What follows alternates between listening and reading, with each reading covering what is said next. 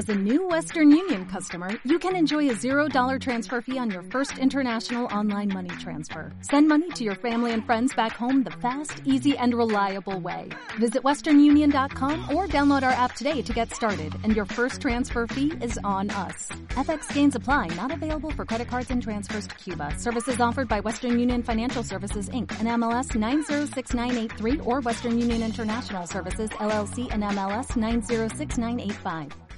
Hola, muy buenos días. Seguro que muchos de vosotros os preguntáis, ¿va? ¿Habrá algún día una tercera república en España? ¿A la tercera va la vencida? Con ella seguro que sale el nuevo Half-Life. Pues lo siento, pero no os puedo responder a esa pregunta, pero hoy vamos a ver lo que pasó con la segunda vez que España se quedaba sin rey. A ver qué tal se nos dio. Como ya vimos en el anterior vídeo, el rey Alfonso XIII se piró del país y su hueco fue ocupado por Nieto Alcalá Zamora, proclamando la república el 14 de abril del 31. En Madrid se crea un comité ejecutivo con peña de todas las distintas opciones políticas, las cuales gobernarán hasta que hubiese elecciones en un par de meses. Pero hasta que ocurra eso, no van a perder la oportunidad de hacer retoques en el país, que os cuento ahora. En Cataluña, el líder de Esquerra Republicana, Francesc Macía, había aprovechado la ocasión y proclamó la República Catalana como un estado integrado dentro de la Federación Ibérica. ¡Uy, qué nombre más largo! Pues sí, pero eso no es aceptado por el New Government of the Country. Así que se llega a un acuerdo y se soluciona el problema poniendo de nuevo a la Generalitat y se redacta un nuevo estatuto. En el campo, se obliga a los propietarios a tener cultivadas sus tierras y que la jornada de curro es de 8 horas, no paséis. Lo que pasa que muchos campesinos que estaban esperando como agua de mayo el reparto de las tierras, pues no pudieron aguantar la reforma agraria y algunos de ellos ocuparán fincas y campos. También en el ejército hay updates, pasando a la reserva a toda la gente que quiera y se cambia la forma que se tenía de ascender. En la educación se manda a crear un porrón de escuelas y se opta por una enseñanza laica, nada de religión ni movidas de esas. Algo que of course molestó muchísimo a la iglesia. Pero verdaderamente turbio pasará el 1 de mayo cuando el arzobispo de Toledo lanza un manifiesto apoyando la vuelta de la monarquía. Nueve días después se organiza una asamblea de defensores de Alfonso XIII que desemboca en enfrentamientos por la calle monárquicos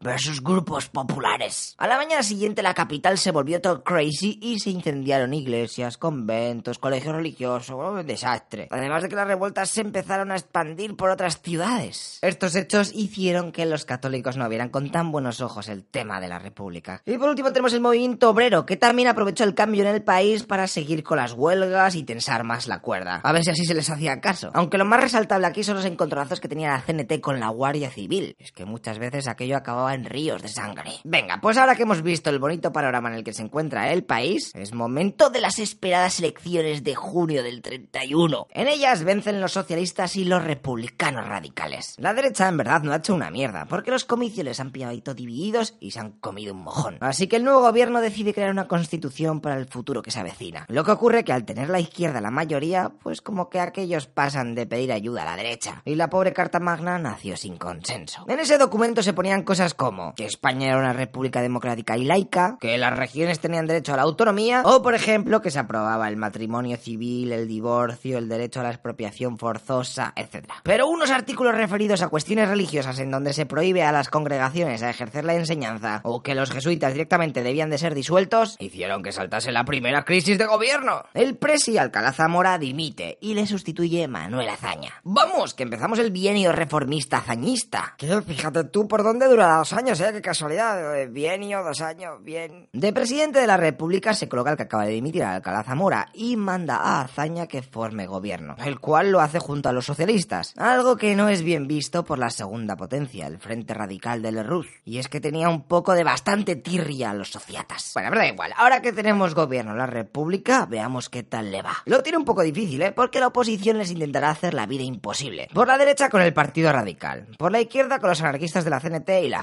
E incluso el Partido Comunista, el PCE, que consideraba al gobierno alejado de la línea social revolucionaria que ellos pedían. Así que con todo este panorama, las leches y los conflictos no tardarán en aparecer. El caso más hardcore fue en el Alto de Llobregat, donde los mineros de allí intentaron proclamar el comunismo libertario, así, a su bola. Lo que pasa que a la República no le tembló el pulso. Mandó a la Guardia Civil y, ale, decenas de muertos y más de 100 anarquistas deportados a Guinea. Y espera, porque aún queda lo de la reforma agraria, la cual solucionar los graves problemas que tenía este sector en donde cuatro gatos tenían el monopolio de la tierra y hacían lo que querían. Así que se aprobó expropiar tierras a muchos latifundistas, indemnizarles y ale, que se repartan entre los campesinos. Otro cambio tocho fue el de la autonomía de Cataluña, un problema que llevaba el Estado observando bastante tiempo y al que había que poner solución. Así que proclamaron que Cataluña sería una región autónoma dentro del Estado español, convirtiendo a Francesc Macía en el primer presidente. Los vascos, por su parte, tendrán que esperar para ver su estatuto de autonomía aprobado, ya con la guerra civil empezada. Pero antes de todo esto, ocurrió un golpe de Estado. El general Sanjurjo intentó cambiar la dirección a la que se dirigía la República. Lo que pasa que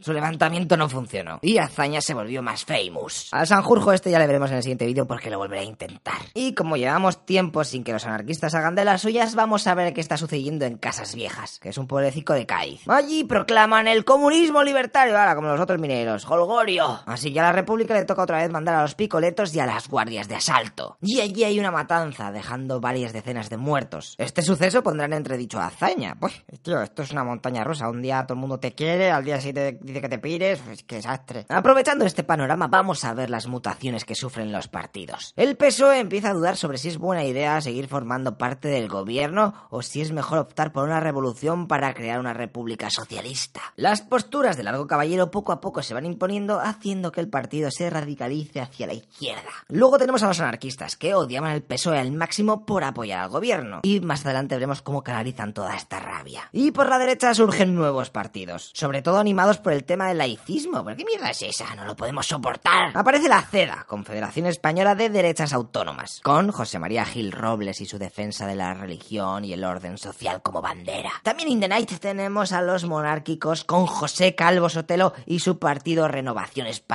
Y luego los más ultras, la Falange Española de José Antonio Primo de Rivera, el hijo del dictador que vimos en el anterior vídeo. Este partido era un copy-paste del fascismo italiano, y a ellos se les juntarán meses después las juntas de ofensiva nacional sindicalista. Así que ya sabes lo que significa eso de Hons. Falange Jones, bueno, pues es eso. Pues con todo este percal, a Azaña se le cae el apoyo socialista del gobierno y viendo que el presidente de la República tampoco parece ser su best friend, ¡ah! dimisión al canto. O lo que es lo mismo, elecciones del 33 que nos llevarán a la siguiente etapa de la República. Porque empieza el bienio derechista, que fíjate tú también durará dos años.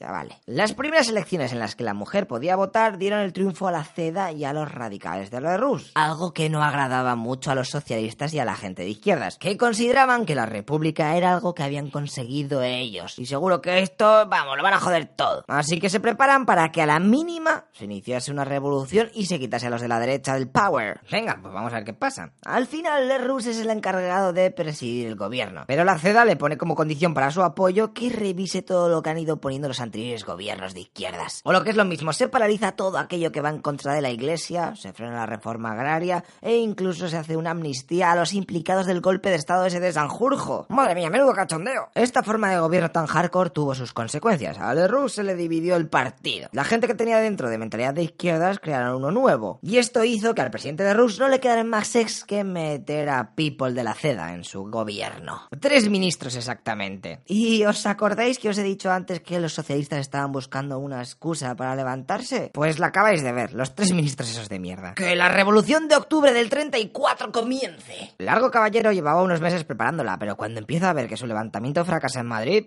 comienza a temblar. Pero para su alegría, la revolución obrera de Asturias va a viento en popa. Allí en el norte se habían juntado todos, PSOE, UGT, la CNT y los comunistas. Un popurrí que daría sus frutos, haciendo que miles de obreros y mineros se apoderasen de armamento y dinamita con la que asaltarán cuarteles de la Guardia Civil. Reventaron iglesias y mataron a sacerdotes, a gente con cash, bueno, lo típico de las revoluciones. El gobierno de la República no se cortó ni tres y mandó a la Legión y a los regulares de Marruecos, coordinados por Franco. Como intuiréis, el desenlace fue un desastre. Más de mil muertos, otros tantos heridos y cerca de 30.000 detenciones. ¡Ay, se me olvidaba! Que aprovechando todo este revuelo, en Cataluña el nuevo presidente proclama el Estado catalán dentro de la República Federal Española. Joder, con los nombres largos, macho. Ah, están motivados. A ver, por si no estás muy avispado, eso significa que se acaban de independizar. Lo que pasa es que aquella situación solo durará unas horas, las que tardaron la guarnición militar de Barcelona en llegar y detener a Companys y todo su gobierno. Con todos estos cipostios, el país ya no volverá a ser igual. El PSOE, como había fallado en su intento de revolución, pues metieron a muchos de sus dirigentes en la cárcel. Lo de la independencia de Cataluña solo sirvió para que su estatut fuese suspendido. Pero lo mejor de todo es que al presidente Lerroux le crecían los enanos, lloviéndole críticas tanto de la derecha monárquica como de la izquierda. Y ya, cuando le estallaron dos escándalos de corrupción en el gobierno, aquello fue too much. Así que se marchó. Y Gil Robles, jefe de la CEDA, uno de los partidos que habían ganado las elecciones, ya estaba ahí viendo su momento para ser presidente. Lo que pasa que se va a tener que aguantar porque el jefe de la República, Alcalá Zamora, nombra a otro presidente que rápidamente convoca elecciones. Por lo que llegamos a la última etapa de la República tranquila. En estos comicios los de la izquierda no querían jugársela, así que hicieron una coalición de partidos para crear el Frente Popular, que estaba compuesto por Izquierda Republicana, Unión Republicana, PSOE, PCE, UGT y otras cuantas. A ver si así de nuevo pillaban el poder y hacían porrón de reformas. Los de la derecha hicieron algo parecido, creando el Bloque Nacional con Calvo Sotelo a la cabeza, cuyo programa básicamente se resumía en la eliminación de la República y la vuelta a la monarquía. Pero fíjate tú por dónde que la CEDA, que era el partido más tocho de derechas, no quiso meter en ese grupo. ¿Y cuál fue el resultado de las elecciones? Pues el Frente Popular gana, así que cambiamos el gobierno de derechas a izquierdas. Los nuevos jefes van a tener que hacer algo para que la gente se tranquilice, porque madre mía, como siga así el panorama, más el futuro. Azaña vuelve a ser elegido presidente, gobernando sin participación del PSOE porque estos no querían compartir cargos con los republicanos de izquierdas, pues cosas suyas. Este nuevo gobierno hará otra amnistía, esta vez a los encarcelados por la Revolución de Octubre, y se vuelve a restablecer el Estatuto de Autonomía Cataluña con Campaigns Against in the Power, además de que la reforma agraria se pone de nuevo en marcha, expropiando más de medio millón de hectáreas que serán repartidas a 100.000 campesinos. Vamos, que están haciendo lo contrario del anterior gobierno, ¿sabes? Va uno, lo quita, lo pone así, pim, pam, pam. Pero todos estos cambios no agradaban a los sectores más extremistas de ambos bandos y empiezan a hacer el cabra, matándose por la calle, atentados a tutti, En esas estamos cuando el gobierno ilegaliza Falange, encarcelando a su fundador. Ah, un follón, no sabes tú. Y es que encima para rematarlo, al gobierno se le ocurre destituir al presidente de la República, Alcalá Zamora, porque Azaña aún estaba picado por él de la otra vez en la que estuvo en el gobierno, ahí que ya te dije yo que no se va muy bien, pues ahí. Pues venga, fiesta. Zamora, tú te vas a tu casa, aunque la destitución te haya pillado en un viaje a Noruega, pues, pues allí te quedas, que te va a sustituir Azaña. Y como el presidente de la República no puede ser a la vez el presidente del gobierno, se nombra a Casares Quiroga al que le va a tocar comerse todo el marrón que se le viene encima. La radicalización del país es cada vez más evidente. Los pistoleros de uno y otro bando cada vez liaban una por la calle que me... Y la inestabilidad era obvious y obvious. Así que unos militares se reúnen para organizar un golpe de estado. Pero Azaña se lo huele y los separa. Como cuando te sientan en clase al lado de un colega y no pares de hacer el retardo hasta que al final los cambian de sitio, pues igual. Reparte a Franco de Dimola por el territorio. Lo que pasa que ya existía Skype, creo, y siguen con sus movidas. El que maneja todo el cotarro es Mola, alias el director, que va a encontrar la excusa perfecta para presionar el botón de levantamiento militar. El detonante, aunque seguramente sin él también habría pasado lo que tal, ocurrió en el quinto aniversario de la República. En la celebración se cargan a un alférez de la Guardia Civil, y eso desencadena a los dos días en una manifestación de derechas contra el gobierno del Frente Popular. Lo que pasa que en los disturbios de esta se cargan al primo de Primo de Rivera. ¿Y quién lo había matado? Pues el asesino había sido uno de los hombres de la sección de José de Castillo Sáenz de Tejada, un teniente de la Guardia de Asalto que fue acusado por la derecha de haber ordenado disparar a los exaltados. Así que se la juraron, amenazándolo de muerte. Y meses después se cumplió la promesa. Cuatro pistoleros de extrema derecha le pillaron a la salida de los toros y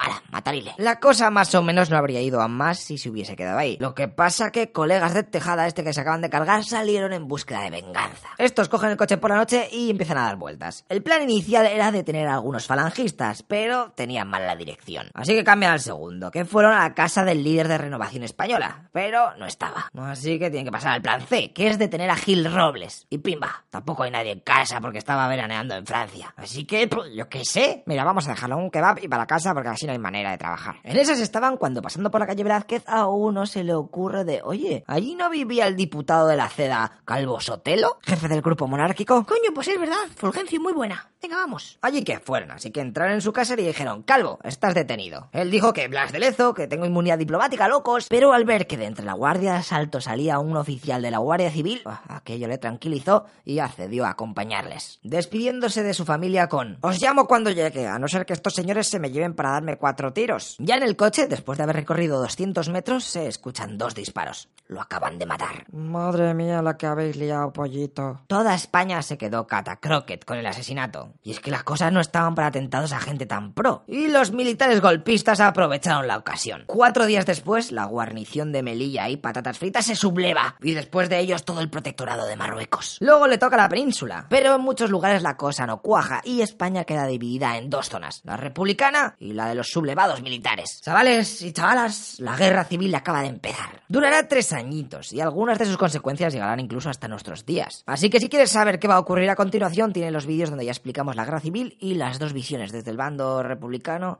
y desde el de Franco. Pero como yo me he propuesto resumir todo lo que entra en selectividad, si quieres te esperas al vídeo 14 y ahí te lo explico con todo lujo de detalles, es boniquísimo. Así que no te vayas muy lejos, ¿eh? Nos vemos por Twitter y por todos los lados, ¿va? O en Patreon, que seguramente ahí está el vídeo subido o el audio. Ok, venga chavales, un abrazo, hasta luego lo que pisas.